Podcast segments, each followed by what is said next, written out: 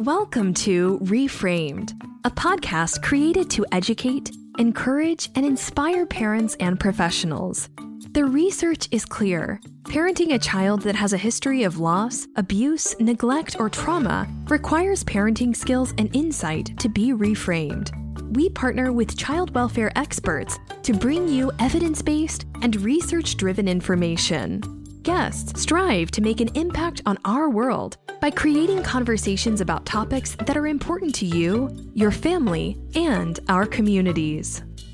Hello, and welcome to Reframed. My name is Tiffany Anderson, and I'm your host. Today's show is all about reframing sensory integration. We have two special guests with us today Heather Rogers, who manages Gladney's foster home for girls, and Stacy Wright from Stacy's Sensory Solutions. Welcome and let's dive in. We have a lot of good stuff to talk about today. Stacy, can you tell me a little bit about your background?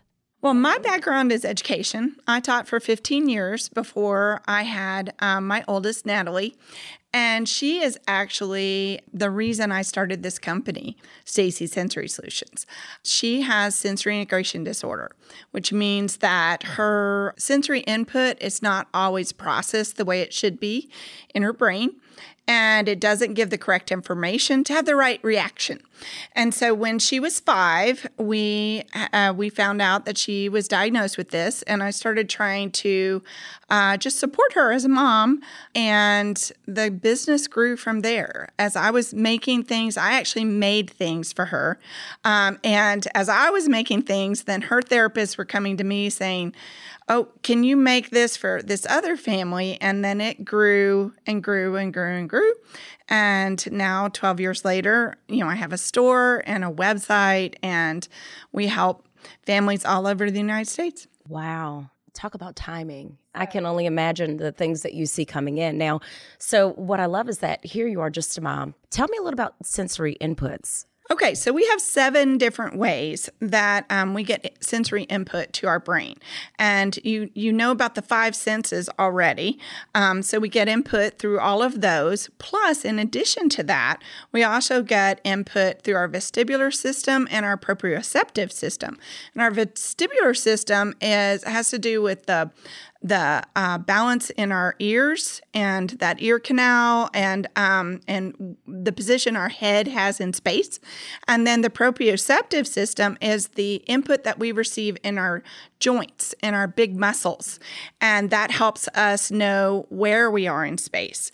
And so those two are not uh, you know, always known by people uh, as a, a, another source of input, but they all have to be looked at. We all need sensory input. So you might be hypersensitive to a particular input, meaning that you don't like it, or you might be craving, you might be trying to get more input through that direction. I'm curious, as far as your store in Plano, you've seen probably all walks of life come in. Yes, the same kinds of things that are calming um, and regulating for a child can be calming and regulating for an adult and a or and or senior, but they look different. You know, it's a toy if you're playing with it, it's a tool if it's actually solving a problem, if it's addressing an issue. And so I try to use the word tool a lot with um, my customers and my families because it really is, we need to have tools in our toolbox to help us be the best selves we have. I mean, that's incredible. And we see it every day with Gladney and all of the different, you know, clients that we talk to, families. And speaking of which, so Heather is here today. Again, she really helps to head up our Gladney home. How did you guys get connected? we started the Gladney home and um, we were learning a lot. And I think we realized that we had a missing piece and we weren't really meeting the sensory needs of all of our girls and we wanted to make sure when we started this program that it was very holistic and that we were meeting all of the needs. Um, and so stacy and i got connected and we did some communicating first and um, the pandemic hit and then finally Stacy was able to come out. We were all masked up. She looked at our space and Stacy actually had the idea. We have two spaces specifically in the Gladney home for our girls. We have a calming space and an active space. Um, and it was really Stacy's vision that helped us separate those two. So one of our rooms is if the girls need to get out some energy, if they need to move their bodies, if they are just maybe having a hard time, there is a space, a room um, to meet those needs. And then if um, the home is feeling overwhelming, if it's loud, if there's too much going on, there is a calming room space um, to help her regulate her body in that way. Um, I think the calming room is probably my favorite room in the Gladney home. It is very zen, it is very calming, but it also offers a lot of different options for our girls. Um, I'll let Stacy talk about the different things, but one of the great things that she did is she helped me label different bins to have fidgets, and it shows what type of fidget it is and what need it might meet, um, which is also helpful for our girls because then they can learn oh, this specific fidget is what helps me when I'm feeling anxious, or this specific fidget is what helps me when I'm feeling overwhelmed. And then they can start to use their voice to then meet the needs that they have. And label those emotions right and those uh, those sensory needs so they know oh i like this one or i like that one and, and everyone has a different favorite and you've got to have a wide variety and in that case um, you just it uh, you need to have things that where you can get pressure where you can get movement where you can touch texture those are the three biggest that I, you know, just to talk about three big areas to look for. So if you're trying to find sensory um, things for a sensory room, those are the three big areas to think about. So, all of your weighted products, you're getting pressure from them. All of your squeezing type of uh, stress balls, you're getting pressure. Mm-hmm. Um, texture, your that texture is regulating as it's going through your skin. That's one of your um, one of your your uh, senses is the sense of touch. Tactile is a really big thing, and what is relaxing and and feels good to one person does not feel good to another. So you really have to try everything to know what's right for for you in particular. One of the things when Stacy was creating our calming room, she said, "I'm personally going to make the decor for the walls all in it's going the intention is for it also be touched. And so um, not only does it look beautiful but it is intentional on the walls for everyone to be able to touch it. And anytime i give a tour whether it's adults whether it's a possible youth who's going to be moving in i mean they are just attracted to the wall and their hands go on it and they want to touch it. And that's what it's there for. Um, but it does i mean it's just people zone in to the different textures and fabrics and things like that to touch whatever they feel like they need in that moment. So it's really cool to watch.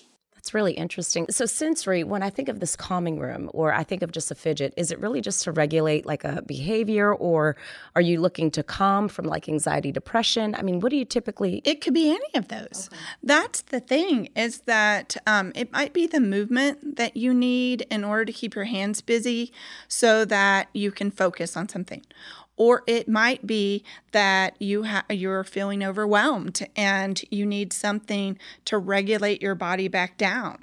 Um, it could even be aromatherapy. You know, there's a lot out there about the oils and things now, um, and um, what is a good uh, fragrance to one is not a good fragrance to another. Um, and so you have to find what's right for you. And and in the end, all we're doing by providing sensory tools um, in whatever environment, whether it's in your home, it's in your church, it's in a residential. Um, uh, a residential home or a school, we want to have a variety of, of tools available to anyone who needs them. So, Heather, let me ask you this Did you see a tremendous difference in the girls from the time before sensory room to sensory room being input? Was there like a difference in, in probably moods and just the environment and temperature of the home itself? I think yes. I think that kind of on trend with what Stacy's saying, it gave us more tools. Mm-hmm. So if we can tell when someone is feeling overwhelmed or starting to ramp themselves up because they're about to become dysregulated. I love that. I have to say I was able to go into Stacy's store right before Christmas to get some stocking stuffers for the girls and um, that was one of the huge benefits. Is she said, okay, if you have a kiddo that tends to lean towards this or tends to like this, I want you to try this out because here's what it does. And if you have a kiddo that doesn't like that but likes this, try this one. And literally, she walked me through the store and and explained every reason why I would be putting those certain fidgets in my basket, so that then I could think about the specific girls that we have in the home and go, okay, this is going to be a good fit for her. She may not like that, but she's going to really love this one. And how cool is that? And now, I mean, there are these new terms. I mean, I think you mentioned one which was neurodivergent. Yes. Can you and tell us a little bit about so that? So, neurodivergent is a is a term that's come out, um, or at least come into popularity, I would say, in the last year or two, um, and it just refers to a person that thinks differently from someone else. So it's that simple, and um, and and I like the fact that our world is is getting broader in its thinking, and there's no right way or wrong way to do something. There's just your way. You know, you do you. And I think we need our children, our youth, to understand it's okay to need different things. It's okay to figure out what you need. And that difference isn't bad, it's just different. And that it's okay to try and find um, solutions that are unique and work for you. So, what are some of the places that you have actually um, worked with or partnered with to place these sensory rooms? Because before I even had a chance to talk to you, the first thing I thought is, oh, it's all about, you know, knowing the studies. It's all about sensory input. I'm not impacted by that. I didn't know that everybody is impacted by that. So, with that said, it's not just placed in a medical facility. I mean, these are placed in, are they placed in schools? I mean, yes. So, we've like? actually put sensory rooms into uh, pediatric psychiatric. Pediatric psychiatric wards, uh, residential wards, uh, schools, uh, school districts, uh, you know, school district wide. We've done it in specialty schools where, um, like, uh, many of the districts will have an alternative type of school K through 12 for children that have a lot of um, behaviors that make it impossible for them to work within the regular classroom environment. And they've got whole whole campuses K through 12 for that type of student. And um, we've participated with um, school districts in bringing in that sensory environment to the host school because those kids have differences. We behavior behavior is communication when our when our children or youth or adults are are doing certain behaviors that's telling us something. And we have to look at it and go what's it telling us? So that we can meet everybody's needs. And that's what sensory rooms do.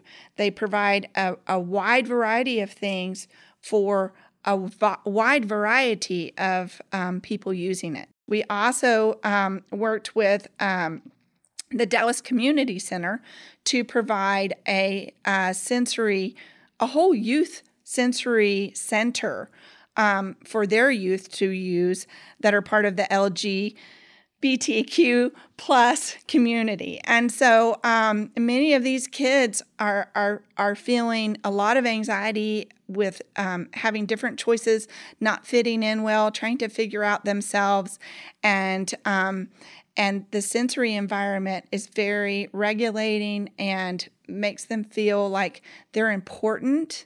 Their needs are important. But I like the idea of having tools in my toolbox because I'm telling you, I can hear a pen marking on a paper a mile away. I can hear shoes squeaking, and the one thing that drives me insane are pens clicking. What would you recommend? well, I would say that um, your definition for what fidgets are probably needs to be much broader. Um, I would guess that I could show you some fidgets that you really did enjoy, but you're thinking of um, sounds. Um, uh, movements that you find annoying, and um, that's just like uh, uh, others are on. Um, uh, you can have you can have youth that are are, adults, as as you are, um, that are um, agitated by certain things, and that's a sensory input that is not calming. And so we as adults know, well, we just have to get away from the guy that's clicking the pen, or we have to. Um, uh, we require certain things in order for us to work effectively at our desks, and our children don't know these. You know, we as adults, this is this is knowledge that we've developed over the years to figure out what works for us, and so we have to teach the kids to explore what works for them. What is that irritating movement versus what is that calming movement or sound? So, if we're talking about the different systems that we have, so like auditory, you brought that up. My daughter cannot stand to be in a quiet room during testing. She's 19, and um, she hears everybody marking with their pencils on the paper. And I never knew that. I've never heard that sound myself. Um, and I found out because I bought these special pencils, which I need to send you. I'll, I'll send them to you in the mail um, because you don't like the sound of pencils either. But these pencils are colored pencils. And when I showed them to Natalie several years ago, she was like, Oh, I really like those because they don't make any sound. And I said, Well, what are you talking about? They don't make any sound. And she said, Oh, pencils make horrible sounds. And I just can't stand it when the room is really quiet and I have to listen to all those sounds and I can't focus on trying to get my answers down because I'm listening to everybody mark on their paper and I was like, "Oh my goodness, there's a whole there's a whole area of irritation I didn't know about." So, um, I think that's a good example of that. On olfactory, that's talking about the smells that we have. And so we can use aromatherapy. Um, some people love lavender. Other people hate lavender. It gives them migraines. You know, we're all so very, very different. But even smells like coffee beans in a little bag can be helpful for kids when there are other smells that are bothersome to them to be around. Having a little sachet of coffee beans or lavender or whatever is regulating for you so that you have that close to your face and you're not having to smell the the offending smells as much. Makes a whole lot of sense. Then the tactile system is a huge system. Tactile texture is huge. It can it can be very offensive Somebody hates the certain texture of something. My daughter hates flocking. Then the oral system, talking about putting things in our mouth, one of the reasons why people put so many things in their mouths as a baby, babies do, is because they're trying to get information about it. We have taste buds. I can't remember how many, but lots and lots of taste buds all over our tongue. That gives us so much feeling through our tongue. So many times when people are putting something in their mouth, it's giving them more information straight to the brain, telling them about that item. You've talked about sensory, you've talked about input, but what about trauma? The sensory input has a huge part in trauma, uh, calming, regulating people, and um, and we found that that that children that are really suffering from uh, with their mental health due to traumatic experiences, they need more sensory input. That is a good vehicle to um, just one of the tools that you can use to help them heal.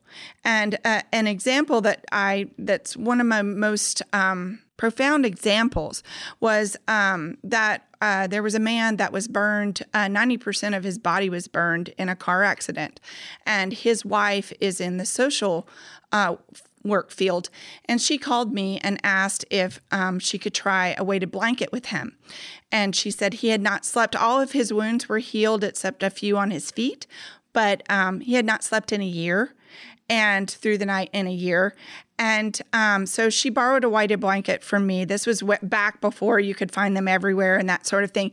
And he slept for the first time in a year and the only thing that changed was the weighted blanket. And she called me the next morning and she was like, he slept.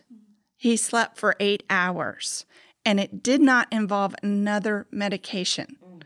And so I think we need to look at things. Medication is important, but we need to look at other things that can be tools in addition to um, the medication that can make a difference in the trauma that our that our children and our adults have gone through and i think covid and the pandemic is definitely taking a toll on our society especially on our youth um, anxiety levels are way up and we've got to help um, students and, and adults and youth figure out how to take care of themselves. Have you seen that in the uh, Heather in the Gladney um, Sensory Room?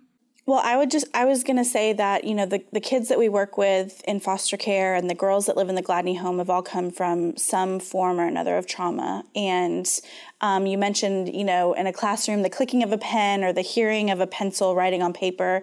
And um, many kids who um, maybe haven't been through traumatic experiences um, or lived a life full of trauma might be able to regulate themselves and just go, oh, that is so annoy- annoying, it drives me crazy, and then move along. And what we see is a lot of our kiddos who have experienced trauma don't know how to regulate themselves so they hear that annoying sound and it you know their anger goes through the roof or they you know throw a chair or they leave the room or they start yelling because they can't verbalize and regulate themselves to be able to say that sound is so annoying to me they they just can't. And so one of the things that the sensory room has helped us to do is really give them words to what tools help them. Oh, I really like it when I can put this weighted lap pad on my on my lap. Oh, I love being in this stretchy lycra suit that Stacy created for us. It it makes me feel good to be able to stretch my body but feel that pressure. Um, giving them tools and then us really observing what those tools are so that we can then communicate that with their teams, with their school, um, hopefully with the adoptive parents that adopt them um, to say, hey, these are the tools that we've really found that help. And also for them to be able to advocate for themselves. So, raise their hand in class, go to the teacher. Hey, this is really hard for me to focus when I hear this.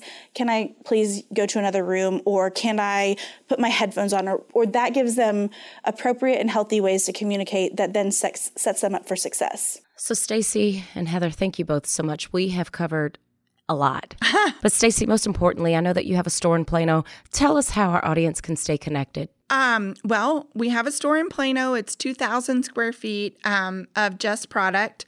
And um, everyone that works for me has um, either someone in their family or or themselves um, that is struggling with anxiety or focus issues or is neurodivergent. And so when you call, even we are there to talk to you. So we have lots of people call us and say, "Okay, this is going on. What what are your thoughts on this?" And we can give you some suggestions for things. You have things in your own home that you don't have to go purchase somewhere that you can use. And um, and my staff is to just give you things to try, ideas to try, solutions. And um, so stop by, look at our website. We have a uh, uh, everything that we have in the store is also on the website, and um, and don't hesitate to just call and reach out. Stacy also has a Facebook page. I'm going to give her a shameless plug, Stacy Sensory Solutions, and she does a Facebook Live on Fridays where she does sometimes show off her products, and that's how I sometimes get a view of what's what she's got in the store, and then I'll message her, Hey Stacy, can I order this? So um, that's been a great resource for us in the Gladney home as well. Thank you for joining us today, and we hope you learned something new and enjoyed the conversation. Thanks for listening to Reframed. Visit gladneyuniversity.org to access the show notes and learn about upcoming trainings at Gladney University. We'd love your feedback, so please rate, review, and subscribe. Until next time.